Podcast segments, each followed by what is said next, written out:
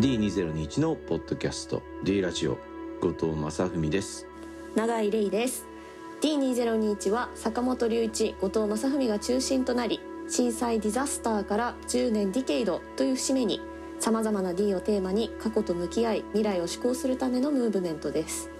D ラジオでは民主主義デモクラシーを維持するためのデモンストレーションとして問いを投げかけたり悩んだり考えたりすることができるようなダイアログの場を目指しています。本日の参加者はこの方です。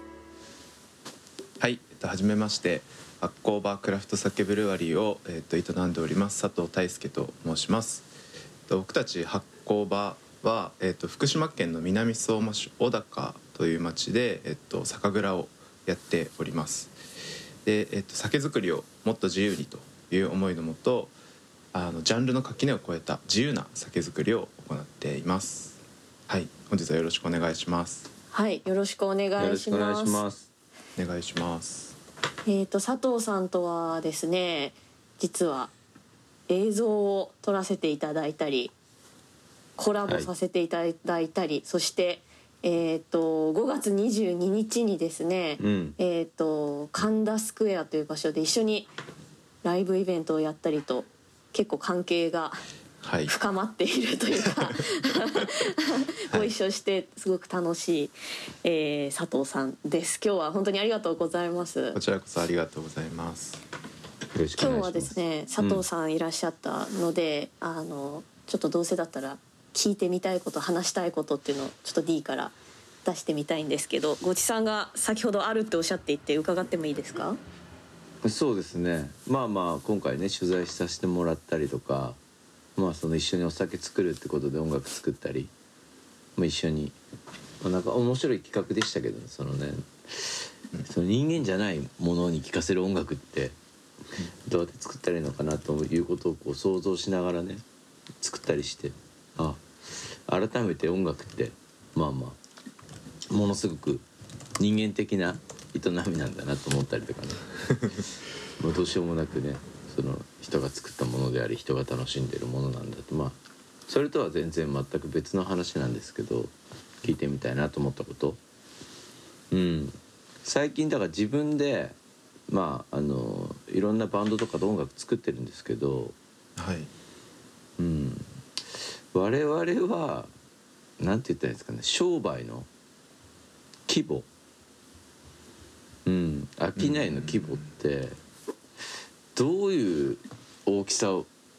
で行うとはい。なんていうの？メンタルとか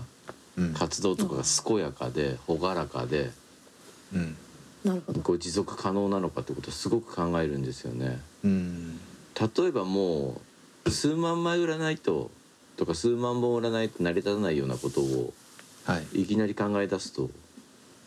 めちゃくちゃ不幸なところから始めないといけないですよね。もうなんか半分絶望みたいなところからうん。始めないといけない、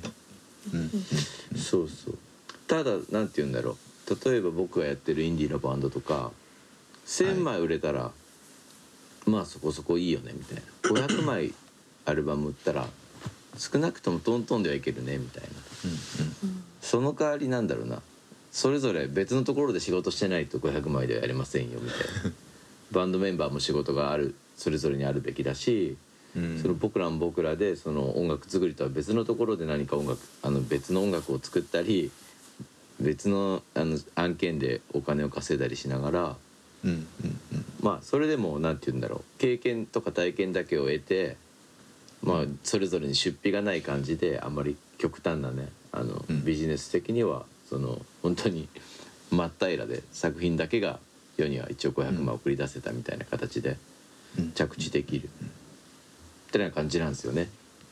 インディーズレベルのことを考えるとね、うん。だからなそういうことをどういうふうに考えて発酵バーさんってややられてるのかなって。なんかでもすごい割と楽しそうに見えたんですよね。ずっとそのあの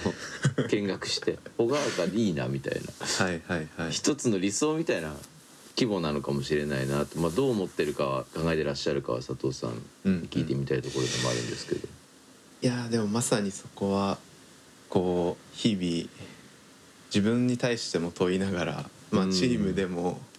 どうあるべきかなっていうのも話しながらうん。やってるところで結構模索してるなと思っていて特にまあ今こっちさんがこうちょうどいい理想のサイズなんじゃないかみたいなお話もあったんですけれども、うん。結構やっぱり今の人数で、えっと、僕たちも発酵場という、まあ、小さい酒蔵をやっているとそれこそ、えっと、みんなが生きていくっていうことを考えるとうん。すごいギリギリのラインなんですね。なるほど。う んでえっと、なんでまあそういう意味で言うと本当にこれでいいのかなっていうか、うん。そういったその経済的な意味での余裕だったりとかうん。なんかそういった意味でもこれでいいのかなって思うこともありますしあとはなんか大きくした方がいいんじゃないかって一個思うことはそういったその自分たちの暮らしのその豊かさだったりとか自分たちのその幸福みたいなところとまた別で、そのお金稼ぎたいとかではないんですけどこう自分たちがこの文化をえーっとまあなんて言うんだろうな作っていきたいとかって思っているようなそういった文化をこう作っていく上である程度のインパクトが必要なんじゃないかとか、うん。なんかそういった視点でも、えーっとこのサイズ感でいいんだっけみたいなのをすごい考えたりはしててでもなんか一方で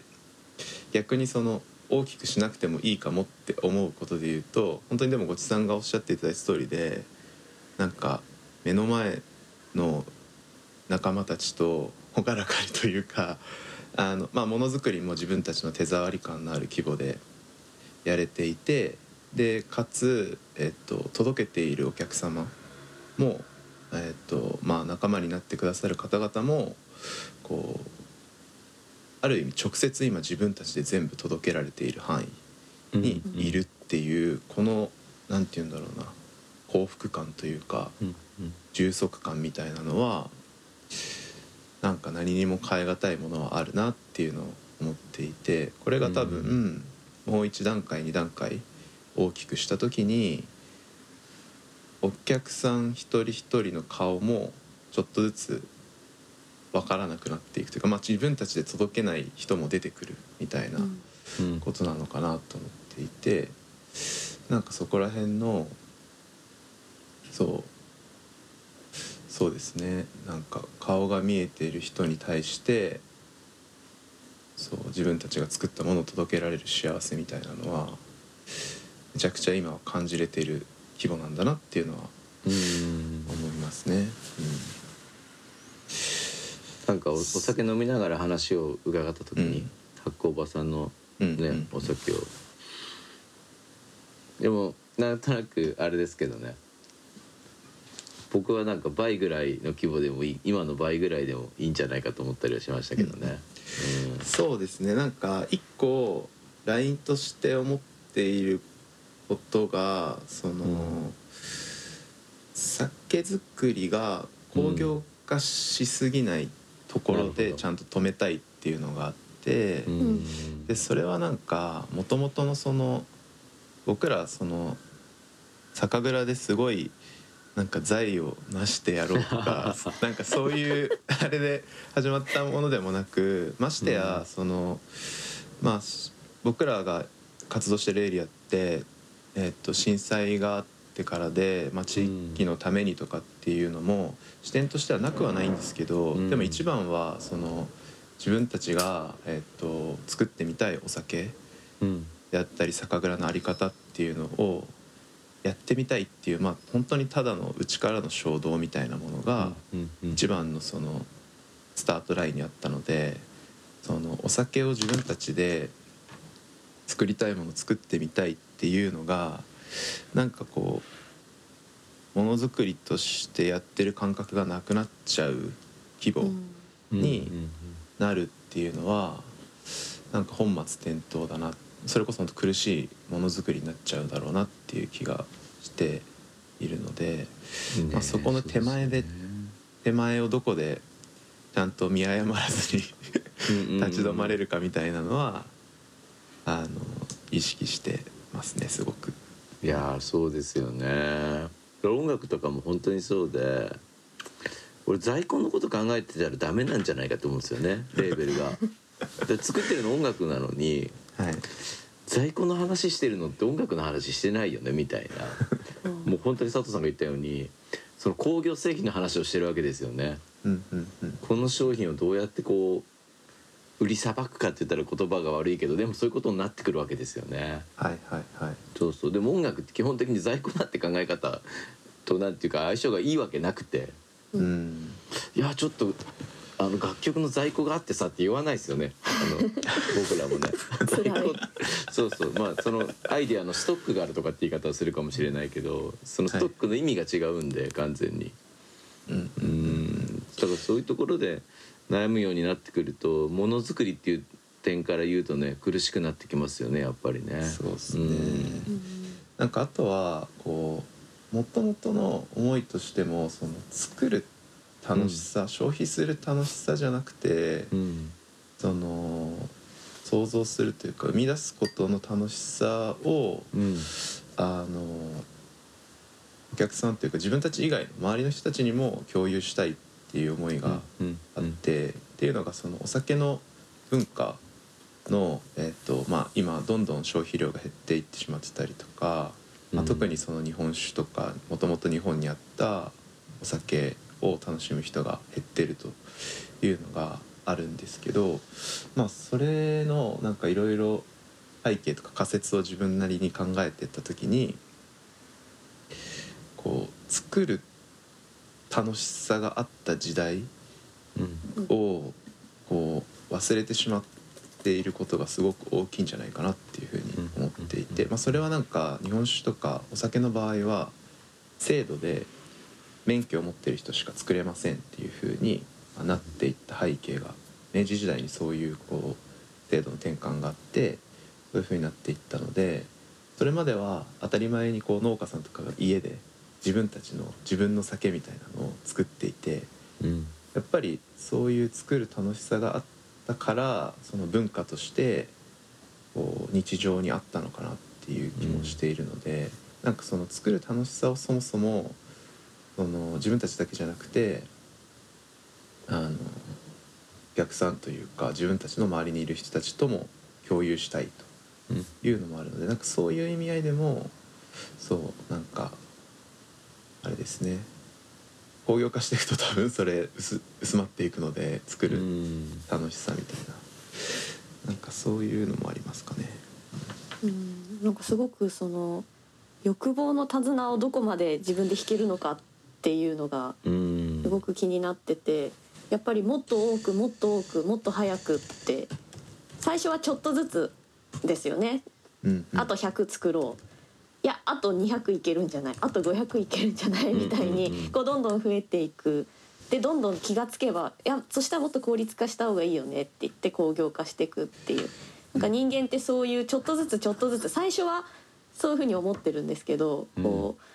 ういやでもこっちの方がみんな楽だよねとか助かるよねとかすごくある種人間的な感情でだんだん増えていって早くなっていって気がつけばもう大規模に拡大されているみたいなことって なんかすごい歴史的にいろんなところで見えてそうだなと思っててじゃあそこでどこで本当佐藤さんのおっしゃってた立ち止まれるかっていうのってものすごく難しいですよね。立ち止まれるかもしくは引き返せるかとも言えると思うんですけど。うん。だからすごくそのごちさんがあのねものすごいもうなんていうんですかね音楽の世界でそこでもなお立ち止まろうとするとかできているとか引き返そうとしているとか、うんなんかそういうあり方ってどどうして育めているんだろうっていうのは私はめちゃくちゃ気になるんですけど。いやでも単純にでも人が集まったかどうかと自分が幸せだったかどうかのあのなんていうんですかねその全然式が統合では結べないんですよね毎回ね。うんだからでも 20, 20人のカフェとかでもめちゃくちゃ今日最高だったねみたいな夜はあるし。うんうん。うん。もちろんあ例えば対比するならば何万人も集まったアリーナでこの1時間はもうシンプルに地獄だったみたいな。怖い。そういうこともあると言われるんですね環境によってはですよ。とか何か自分の負のメンタルに捕まったりすれば、うん、だからあんまり規模と幸福は関係ないなみたいな。うん。そういう気持ちはなんか特に売れてみて思いましたねなんか。すごい消費されてる感じがあったんですよ2000年代の前半って。全く俺のこともう俺の音楽あ俺のことっていうか作った音楽のことはさほど関係ないんじゃないかと思ってきちゃうというか。そこに付随してるバイアスの方がなんかそうそう偏見とか先なんかそういう偏ったものの見方とかの方が強く感じたりとかね。でもまあ圧倒的に消費されてるなみたいな。うん。ううん。んだからメンバーとかにはそれこそ話したのは例えばまあ働き方の問題もありますけどはい。アジカンのメンバーとかは当時めちゃくちゃレコード会社に対しての忠誠心みたいのが愛社精神みたいなのが盛り上がっていくわけですよ。ソニーに対して。で俺は良くないって言ったんですそれを。ななぜかっていうと彼らにとっては僕らはただの一つのバンドでしかない。通り過ぎていくだけだはっきり言ったら。でもい今一番大事にしないのといけないのはこのバンドがこの音楽が僕たちにとっては本当にかけがえのないもの。うんでスタッフの中にもそういう人たちはもちろんいるんだっていう話、うんうんうんそうそのうんそうそういう人とそうじゃない人の差っていうのは本当にあるから僕たちが大きいレベルとかにすごい忠誠心を持つのは本当は危ないことなんだよって言って。うん。彼らまた僕らが売れなくなったら新しいバンドを見つけてきて商売をすればいいんだけど、うん。そうそうそう。だからなんか何が俺たちにとってかけがえのないものであるかっていうこと？でそう思ってる人たちは誰なのかってことがすごい重要なんだって話をしてうあんーそれを見失いようないようにしたいなっていうのは今でも思うっていうか？ぶっちゃけ4人でもう一回シェルターからやってもいいじゃんみたいな。その100人の下北沢から。えーえそこら辺のそのこう、まあ、ある意味こうなんて行き過ぎ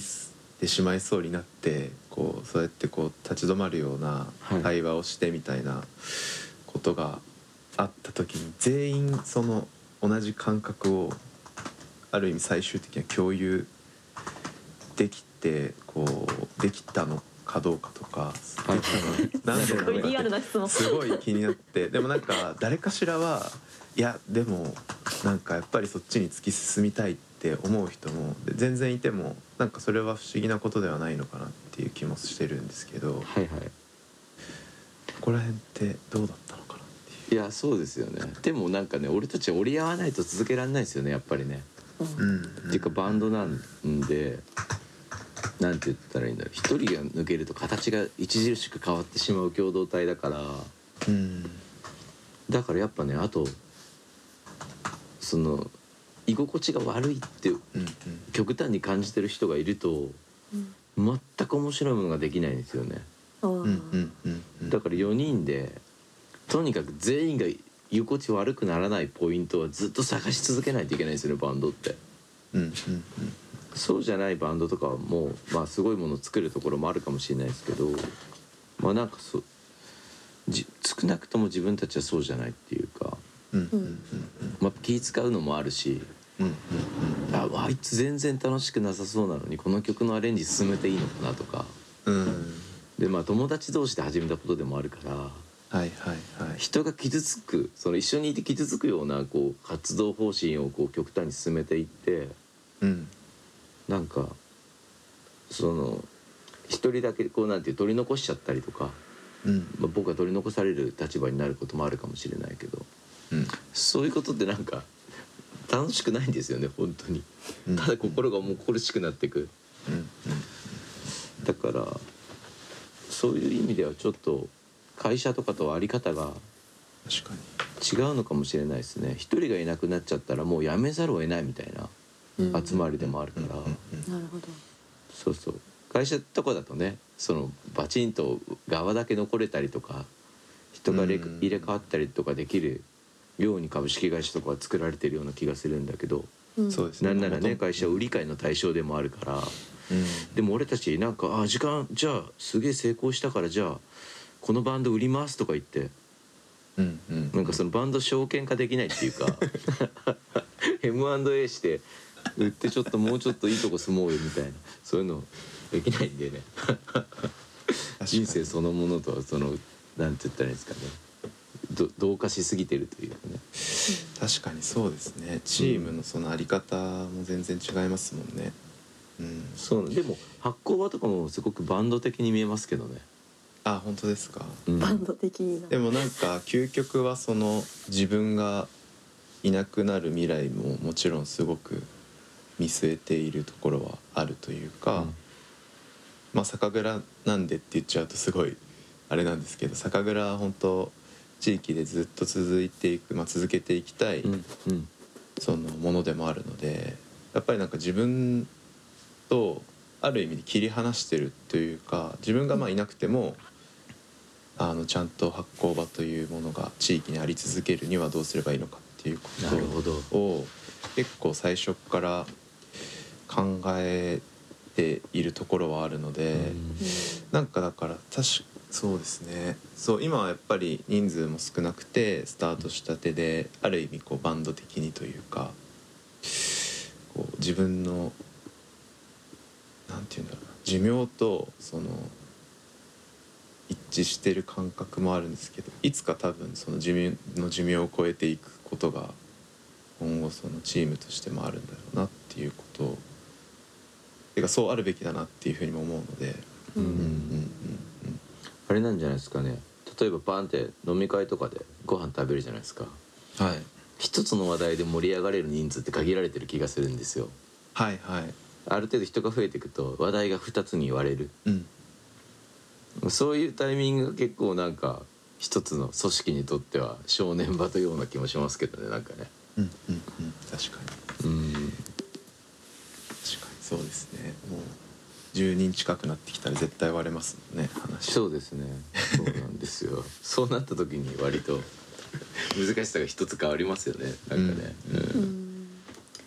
そのさっきの欲望の手綱を引くみたいなのも私が話してて気づいたのは完全に一人のイメージで今喋ってたんですけどお二人の話聞くとやっぱりチームっていうか共同体で持ちこたえるみたいなしかも話し合ってみんなで船にしがみつくじゃないですけどどうしようか考える？でしかもそれが何かこう、ちゃんとかけがえがないっていうか一人でも降りたらその船しずもう進まないよねっていうような前提のもとを話し合うみたいなバンド的あり方っていう共同体ってすごいし新鮮いやすごいいいいいと思うと同時に新鮮だなと思っていて。うん。なんかいろんな共同体とか場のあり方ってあるんですけどそのごちさんのおっしゃった企業的じゃなくてけバンド的 みたいな。で発酵場さんバンドっぽいよみたいなすごい面白いなって思って。すごい初めて言われました。いやでも、うん。なんかオールわかります。オール船の話です。比喩です。るならオールの漕ぎ方とかをねイメージすると分かりやすいっていうかそれぞれに漕いてる感覚があるとうん。誰かの欲望を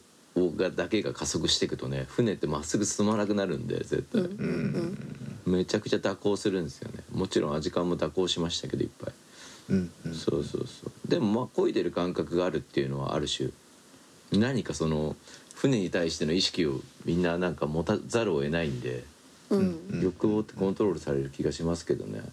うんうん。それも一人乗りだったら何でもいいでしょみたいな感じですよねもうね。なっちゃうんですけど、みんなが乗り合わせてるって感覚は結構大事なんじゃないかなって気がしますけどね。うんうん。それをなんか拡大して社会とかに持てるともうちょっと社会って良くなるしみたいなうん。うんコミュニティとかに持ったらコミュニティが良くなるしみたいな。いや私乗ってるだけですみたいになってくるとまあその人のなんて言ったら欲望ってなんかなんなんですかね宙宙吊りになっちゃいますよね結局ね。なんかね、うん。うん。うん。私のなんかそういう、ね、望んでることとか関係なくなっちゃうってことですもんね、うん。うん。難しいなでも。バンドって結構特殊ですよね多分なんかなんか今すごいこういろいろ考えてたんですけどうん。僕らの発酵場というそのチームにおいてはまあこれから未来で言うともちろんなんか関わり方としてうん。そのいわゆる、まあ、今の働き方みたいな話になってきちゃうんですけどこうある意味副業的にというかメインじゃないけどちょっとこの船に乗ってくれる人もいたりとかもしますし、なんか今こう一緒にやってるメンバ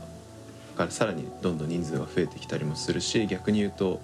卒業したりとか、まあ、独立してとかっていう人も全然こう出てくると思うし、まあ、出てくる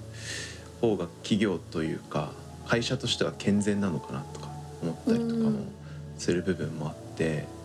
そうだからなんかある意味こう関わり方とかもすごいグラデーションがあるというかみんながフルでその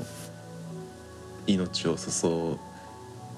がなくてもいいのかなっていうかそれを受け止めるべきなのかなって思ってるところがあるんですけど、うんうんうん。だったりとかまあその去るもの追わずじゃないですけどまあそれはそれで、えっとまあ、また交われる時があればいいのかなとか、うん。そうでもバンドってそうじゃないのかなっていうか 全員がやっぱりそのアジアンカンフージェネレーションという、うん。そこのものに対して、まあ、ある意味で人生の全てをそのそこと同一にして歩み続けるっていうようなその共同体のこうあり方というかうん。なのかなと思ってて。そうなかなかそういう働き方というか生き方してる人っていないんじゃないかなって思ったりするんですよね。まあ確かにね、うん。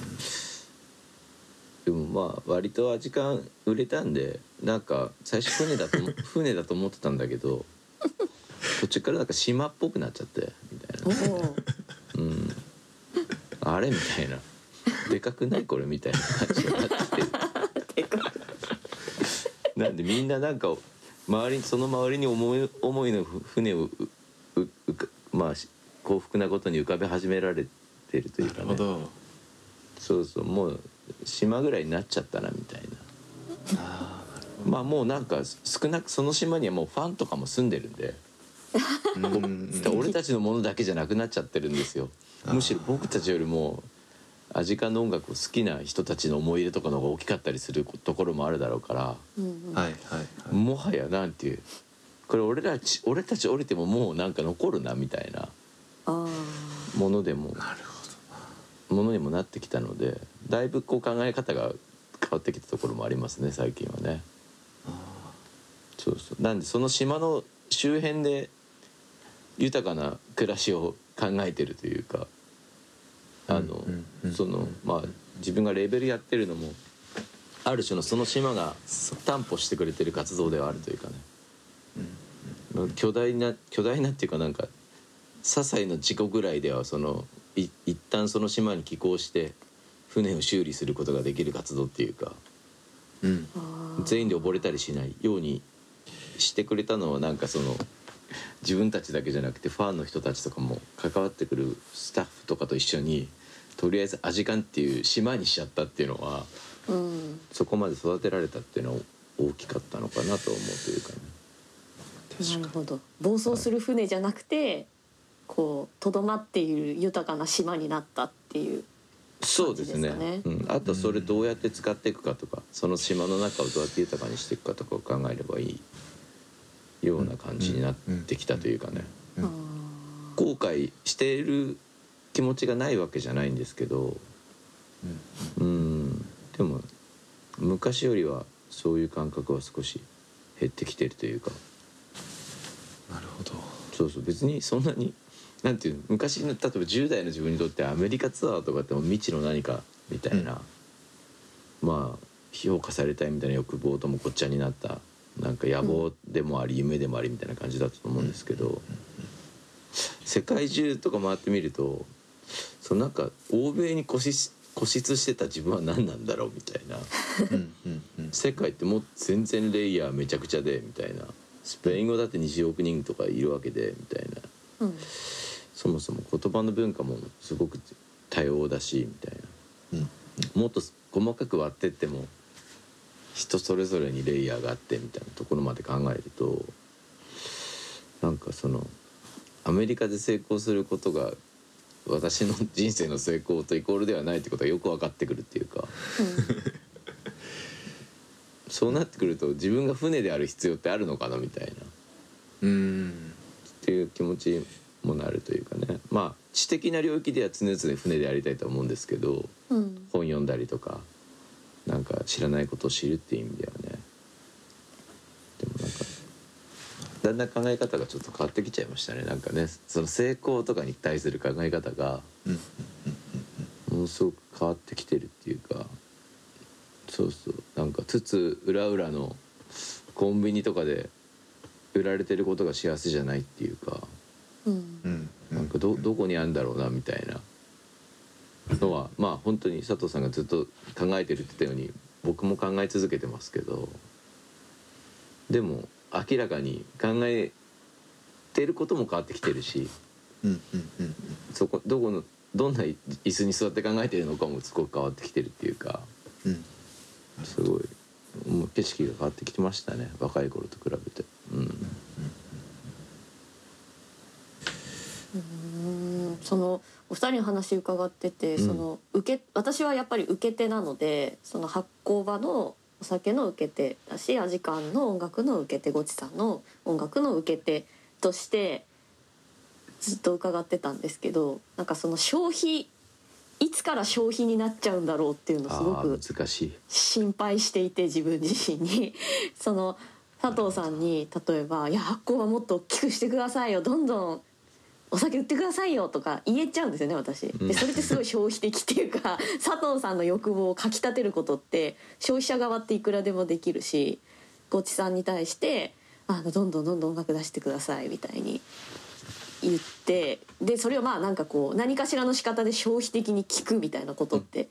いくらでもできちゃうんですよね。ただ一方でそのごちさんの島にファンたちが住んでるみたいな感じってあんま消費してる感じなくってうん。みんなすごく嬉しそうにアジカンの音楽聴くみたいな。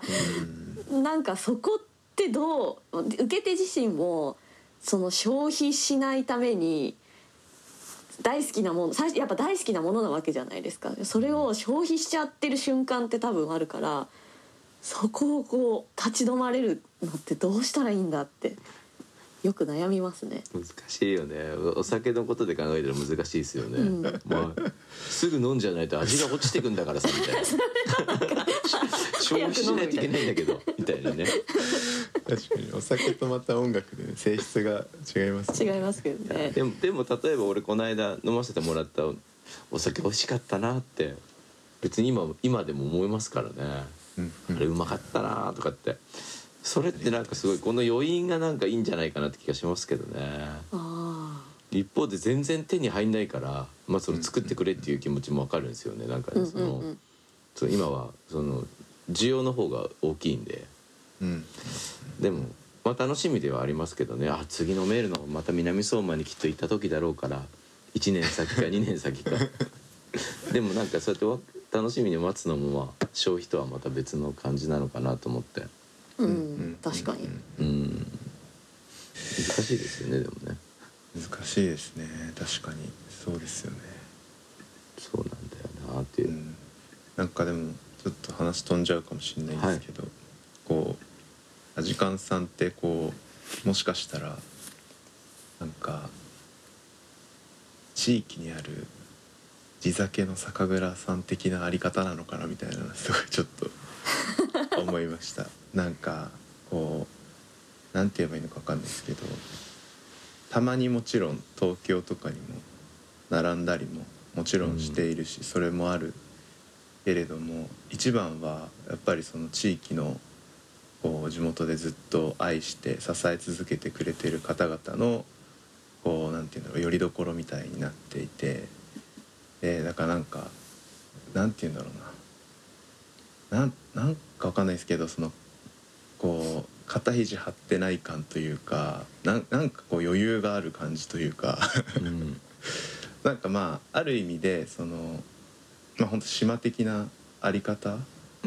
なのかなとは思うんですけどそう。なんか地酒のその長く100えっと本当に300年とか続いてる酒蔵さんの蔵元の方とかとお話しさせていただくとうん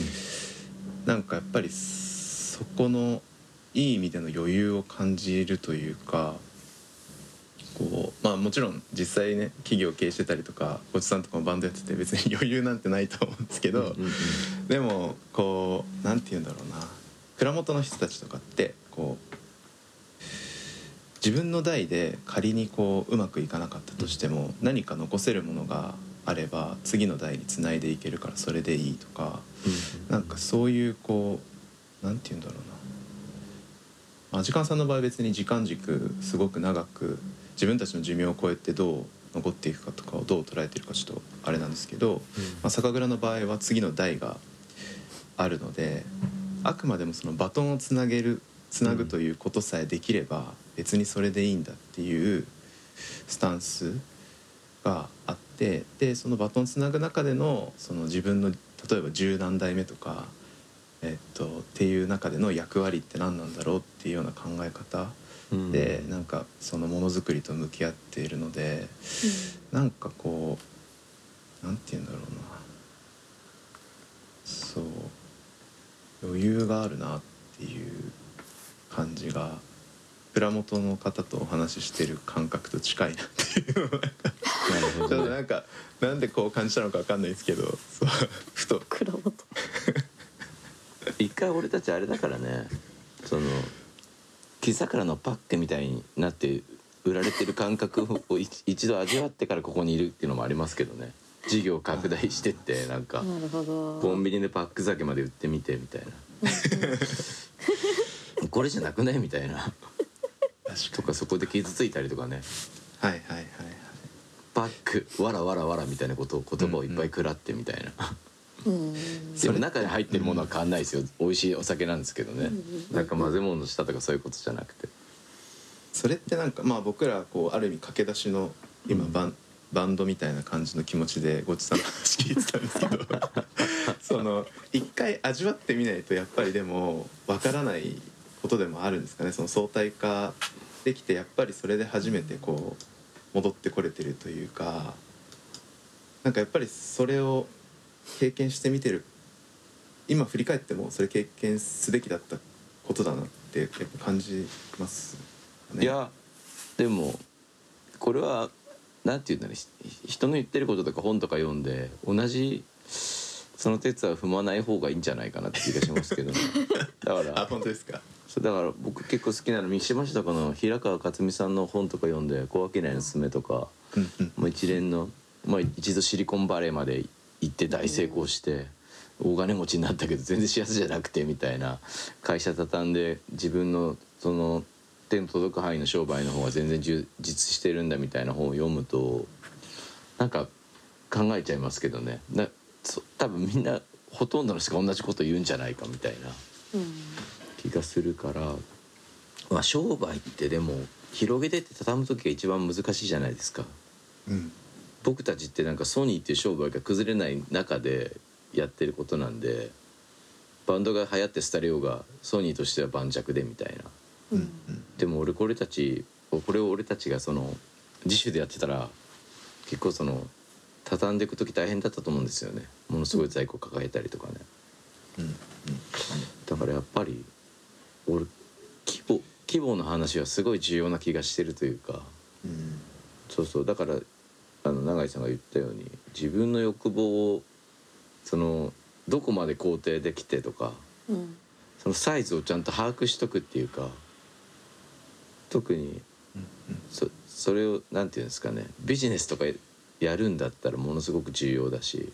うん。まあ、もう本当環境の負荷とかのこととか考えてもそこにも関わってくることだしなんかうん。大事かなって気がしますけどね。同じことそうなんだよな難しいっすねでもね。そう。でも食べる食べないの問題もあってやっぱこう貧しい金銭的に、ま、経済的に貧しいってことはやっぱいいことじゃないんですよね、諦めないといけないこととかもあるっていうのはすごく切ないなと思うんですよね。うん。あと一日スタジオ借りる予算があったらもう一つクオリティ上げられるみたいな話は音楽の現場ではたくさんあってうん。でもそれを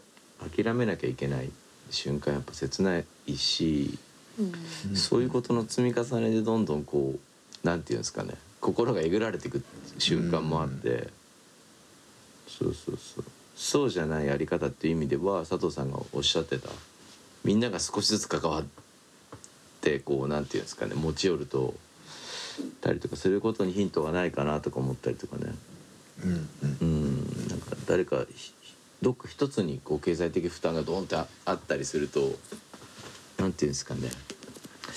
難しくなるんだけどなんかうまくシェアすることでリスクをこう分散化させるとうん。なんかものづくりの現場でなんていうんですかね大失敗みたいのを回避できるというか。うん。そういうふうなんかだから発酵場さんとかを見てて思ったらなんかそのそうなんですよね。共同体ってどうやってあったらいいのかなっていうのを僕ずっとあの南相馬からずっと考えてるっていうかうんもうずっと佐藤さんが悩まれてこう今回話されてることとつながるんですけど。そうそう。うんうん。なんか共にシェアして生きていく。かつこうなんだろうな。過剰にこうなんかいわゆるビジネスみたいなどうしてもやらなきゃいけないことからも離れずにやっていけるヒントってどそういうところからにあるんじゃないかみたいな、うん。さ佐藤さんたちのかん活動を見ながら考えなきゃいけないなみたいな気持ちにすごいなってるというか、うん、めちゃくちゃいい体験させてもらったんですよね本当に。だから。うん。あ本当です、うん。それはすごい恐縮です。はいいやいや。そうですね。今日皆さんとお話ししてて、なんか今おっしゃったごちさんがおっしゃったその共同体のあり方みたいなこともうん。うんすごく気になるし、まあ D ラジオはいつも問いで始まって問いで終わるんですけどうん。私はやっぱり昔佐藤さんがおっしゃってたあの、うん。拡大じゃなくて増殖を目指したいみたいなことをおっしゃっててすごい好きな言葉でよく思い出すんですよね。あらありがとう。それは何か共同体のあり方であったりとか何かをこう伝播していくものであったりとかいろんな仕方で言えることで私たちは大きくするみたいなことをすぐ考えがちなんですけどそうじゃなくてちっちゃいのがいっぱいポコポコ増殖していくみたいなあり方もありそうででもじゃあそれってどういう仕方なんだろうっていうのがああそういえば気になるな気になってたなってことを思い出したんですけど。佐藤さんは今日みなあの3人でお話しして新たに考えてみたくなったこととかありますか？そうですね。でも本当にそう。もうこれから僕らもまさにそのなかなか今の規模だと食ってくのギリギリだなっていう中でうん。どうやってこう規模をまあ本当にそう増殖をしていけるかどうかみたいなうんことを考えているんですけどまあだからなんか僕はそのそうですね今日お話しして本当にそのチームの在り方うん。特にそのなんだろうなやっぱりその会社という組織だったりとかでやっているんですけどその中でのこうなんて言うんだろうな関わってもらい方ってもう本当に正社員でみんなでフルコミットする人たちだけでやるとかじゃないあり方っていうのがきっとあるはずだよなっていうのを、まあ、今本当いろんな働き方があると言われている中で思う一方ででもなんかみんながあまりにもそこに軸足を置いてない関わり方になっちゃってってたらううんん。なんかそれはそれでその100年200年酒蔵を続けていくって言った時にすごい脆いんだろうな脆いんじゃないかなとかって思ったりしているのでなんかこう無理なくいろんな方に関わってもらいつつ仲間になってもらいつつでも一方でちゃんとあの腰を据えて100年200年ちゃんと続いていけるような組織体になれるにはどうしたらいいんだろうっていうのをうん。そうちゃんとかんなんかもろもろくないというか、うん。なんかみんなゆなんか緩やかに交わってこう行き来してるように見えるんだけどすごく強いみたいななんかしなやかさみたいなうん。のはどうやって組織として身につけることができるんだろうっていうのはちょっともう少し深く考えていきたいなと思いました。うん。うんありがとうございます。ということで、えっ、とこの佐藤さんとの出会いをですねきっかけにして私たちはドキュメンタリー映像を制作したりですとかアルバムを作ったりですとかお酒を 作ったりとか、えーしたわけですけれどもそれの、えっと、発売の記念としてですねライブイベントの開催があります。このラジオが多分公開される時はまだ始まってないはずなので ちょっと一応イベントの告知をさせてください。はい。えー、と D ではですね福島県の双葉郡と南相馬市を取材しまして、えードキュメンタリー映像を制作しました。それが出ているはずです。このポッドキャストが出ている時には 出ているはずですがちょっとよくわかりませんが出ているはずです。でその過程で生まれたあの発酵場と D のコラボレーションのお酒とアルバムの発売を記念してイベントがありますえーイベントはですね D コンポジションとしてですね、えー日本酒の醸造過程における分解と、えー音楽と詩による表現を取っかかりとして、えー震災から10年を経て今福島に根付きつつある生活をことほぐことを目的としたものです。えー詳細はですねあの概要欄に貼ってありますのであのすごく豪華なゲストがたくさん出ていただいて、えー面白いあんまりない組み合わせとうんしかもこう二郎さんがねすごく面白いデザインをしてくださって、座敷があったりこう座って見れたりとかいろんなパターンで参加できたりだとか。すごい。もう変わった体験ができますよね。間違いなくね。間違いなく。俺らもなんか多分これこれ多分変わった日になるぞみたいなそのミュージシャンの側も思ってるというか。どういう感じなんだろうみたいな。すごいすごいことになってますよね。非常に複雑なみんなが想像しきれてないあれですね予測不能な感じですね そうなんです。だから本当なるべく参加してくれる人が増えるといいなっていうのはね。うん。そうですね。我々の望みでもありますけれども。はい、うん、たくさんの方に巻き込む巻き込みたいなというのとあと会場バリアフリーですので、えーなのと1階に多目的トイレもございますのであのーございます。であの介助者の方とあの来場される場合は介助者の方のチケットは無料となります。でまた必要があればあの何かちょっとここが心配ですっていうようなのがあったりすればですね会場スタッフがサポートいたしますので、えーぜひいろんな方にご参加いただきたいなと思っております。はい。そんはない。感じです、では今日は実はこれ撮ってるの朝っていう。あの皆さんに公開する朝でちょっとみんなどうちょっとボワーンってしてたんですけど楽しく対話させていただきました。はい。佐藤さんありがとうございました。ありがとうございました。